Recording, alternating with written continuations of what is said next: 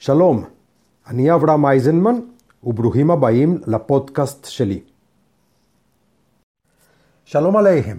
בפודקאסט זה אנו מבחינים את המושג הזמן, העבר, העתיד וכיצד להיות את ההווה. מהו ההווה?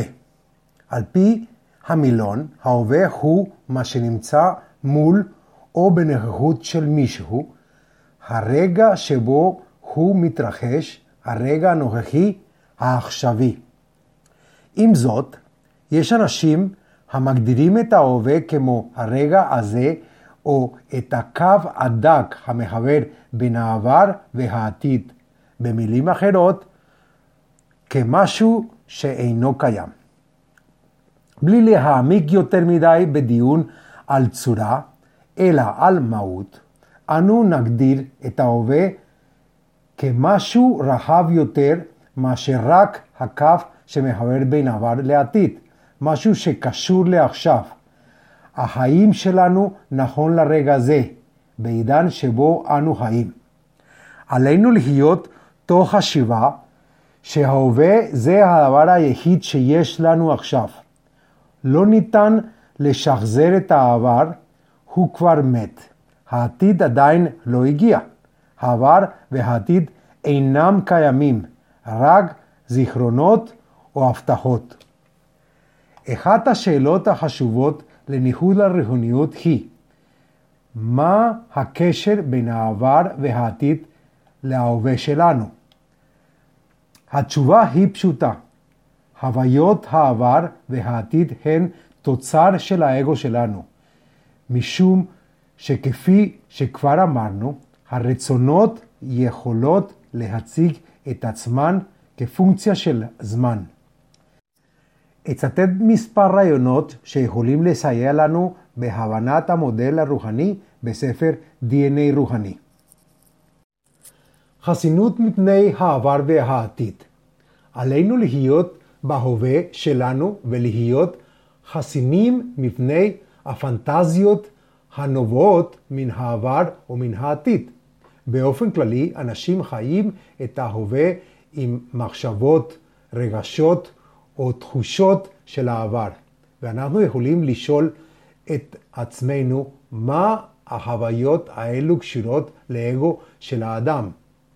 התשובה פשוטה, האגו של האדם זורח בהווה כאשר משווים אותו לניסיון או תחושה מהעבר, אשר יכולים להשפיע עליו כל כך עד שזה ימנע ממנו הזדמנות להעריך באופן בלתי תלוי את ההווה. האגו ניזון על השוואה להוויות העבר. אם ננטרל את האגו שלנו במידה שתאפשר לנו לעורר ו/או לרכוש תכונות של הבורא לתוכנו, נוכל לחיות את ההווה במודעות, ושלווה ובאושר עם כל דבר שהרגע הזה יביא. לדוגמה, אם מישהו עושה משהו בעבר והרגיש עצב, תסכול או פחד כתוצאה מכך, אדם ישווה את החוויה הזו עם משהו שעלול לקרות אם הוא יעשה את אותה הפעילות עכשיו בהווה. ברור שבמצב של בחירה בין פחד ולא פחד, האדם תמיד יבחר במצב של ללא פחד. בחירה בללא פחד פשוט מתמקדת בעבר על מנת להימנע ממנו, מבלי לשים לב להווה ולעובדות הנוכחיות, ומבלי לבחור באופן חופשי ועצמאי מהפחד שהאדם הרגיש בפעם האחרונה. הפעילות בהווה מותנית בחשש לחזור על חוויות העבר הלא נעימות. גם הפוך הוא נכון. אם אדם חווה אושר או ביטחון, האדם משווה את החוויה עם מה שעלול לקרות שוב, מבלי לקחת בחשבון שהתנאים הנוכחיים עשויים להיות שונים. צריך להיות ברור לנו שהעבר עצמו אינו דבר שלילי, להפך. העבר נותן לנו עובדות היסטוריות חשובות, מידע בסיסי המאפשר לנו להבין את ההווה ולתכנן את העתיד. עם זאת, יש לנתח ולבחון את המידע באופן נטול רגשות. כידוע לנו, מי שלא מבין את העבר, נידון לחזור עליו. העבר מספק מידע נוסף כדי לעזור לעבד את העובדות הנוכחיות ובכך לפתור מצבים בצורה טובה יותר. האם עם מחשבות קבועות על העתיד או על העבר מונעים מאיתנו לחיות כאן, בהווה? מונעים מאיתנו להיות מודעים למציאות הייחודית שיש לנו. מונעים מאיתנו להיות מסוגלים להיות באופן מאושר ולהיות מאושרים עם מה שיש לנו. אנחנו חייבים להיות כמו אומנים, ליצור בתוך הנשמה שלנו, בלי מחשבות, בלי זמן או תודעה, אלא בשלום ובשלווה. למרבה הצער, אנשים רבים מבלים שנים בהמתנה לעתיד טוב יותר, או נתקעים בעבר המת. עכשיו אני רוצה להעביר קצת על אינטליגנציה רגשית. על פי ויקיפדיה, אינטליגנציה רגשית היא מה שמאפשר לנו להיות מודעים לרגשתנו ולהבין אותם בצורה נכונה. כדי להיות בהווה ולהיות חסינים מבני העבר והעתיד, עלינו להיות בעלי אינטליגנציה רגשית מספקת. אם אנחנו מקבלים החלטות בקור רוח, אם מנתחים את היתרונות והחיסונות באופן ברור, נוכל להשיג תוצאות טובות יותר. להיות מודעים לרגע הנוכחי, ללא מחשבות מבוססות בעבר או בעתיד, עוזר לנו לנתח את האפשרויות השונות כדי להיות מסוגלים ליישם את הפתרונות הנוכחים. אשמה, חרטה, טינה, תלונות, עצב, מרירות, בושה, חיבה, רחמים, כל אלו רגשות שנגרמו על ידי חשיבה על גורמי העבר שיצרו אותם. לפעמים אנחנו נגלים ממישהו שעשה לנו רע. במקרים אלה, סליחה בהווה חשובה הרבה יותר מאשר סליחה בעבר. כי זה מצביע על הפנמה בתודעה מלאה של הרגע. הבגרות או האינטליגנציה הרגשית הזו עוזרים לנו להתחיל לפתח את המאפיינים הדרושים להקמת מערכת רוחנית ללא הפרעה. רגשות הם תגובות של המוח. עלינו ללמוד ולהתבונן ברגשות ובמחשבות שלנו כדי להימנע מלהיות נשלטים על ידם. רגש הוא תבנית של מחשבות הטעונות באנרגיה ובעלי כוח לשלוט בנו. תוך עקירת המועדות שלנו מההווה, הם גורמים לנו לאבד את ההתבוננות והשלווה שלנו על העכשיו. הרגש פותח את הדלתות למחשבות פולשניות בהווה, הנושאות בתוכן את ההתרחשויות העבר או את האשליות של העתיד. לפעמים אפילו החיים נראים חסרי טעם. כולנו עוברים זמנים שבהם הדיכאון מכפיש את המשמעות של החיים. המוח שלנו קורס וחוסר ההיגיון משתלט. אפשר לקרוא לזה טירוף או חוסר הכרה. עם הזמן, אנשים רבים הופכים לשליליים בשל הצטברות של חוויות פסיכולוגיות. כאשר מגיעה הזדמנות חדשה בהווה, לא נהנים מהמצב, כי לצערנו הם מעמידים התנגדות מסוימת ואולי חסרת בסיס. אותו דבר קורה עם העתיד.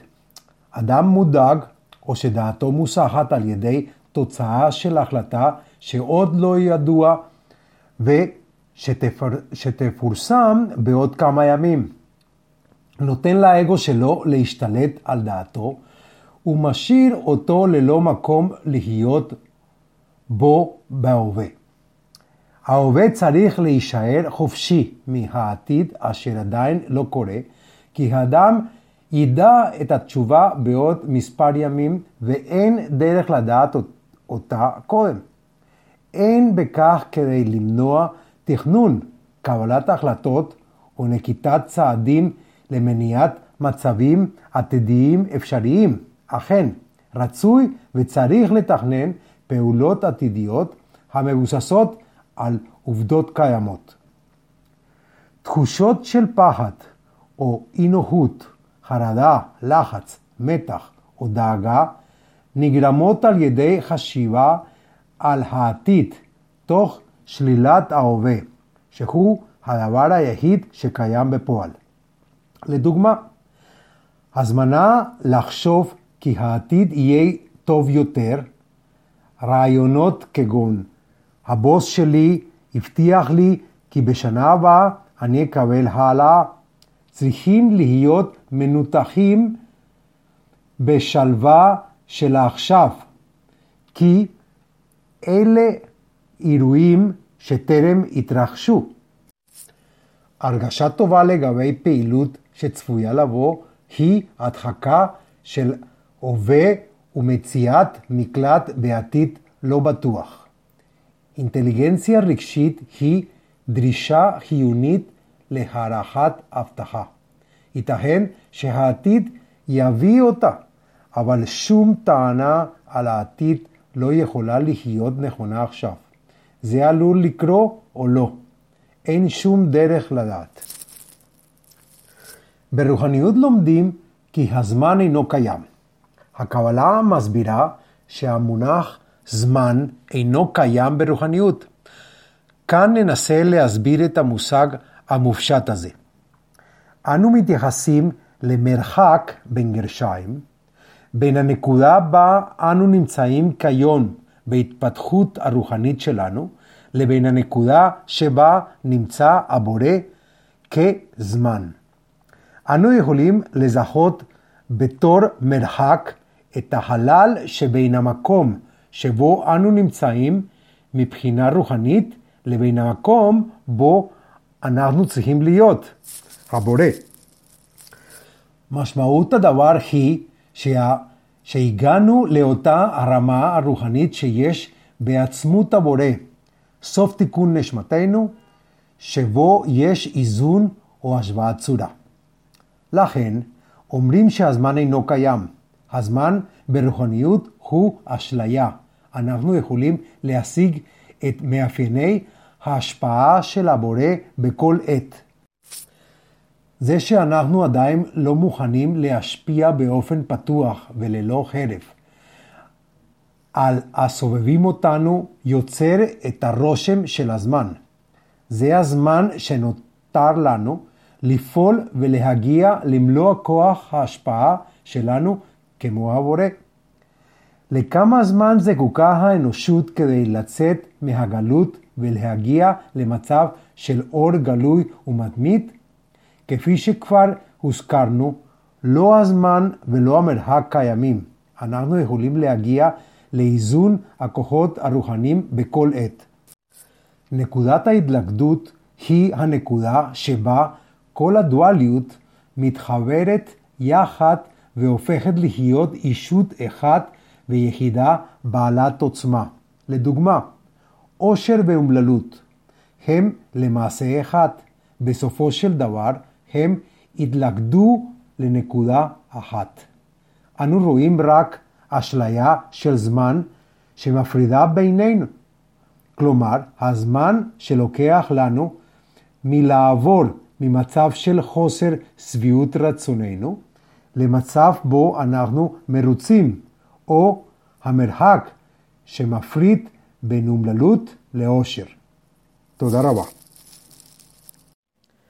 הדובר עליכם אברהם אייזנמן, מחבר הספר DNA רוחני, שיטה להערת רוחנית. אתר באינטרנט abrahameisenman.com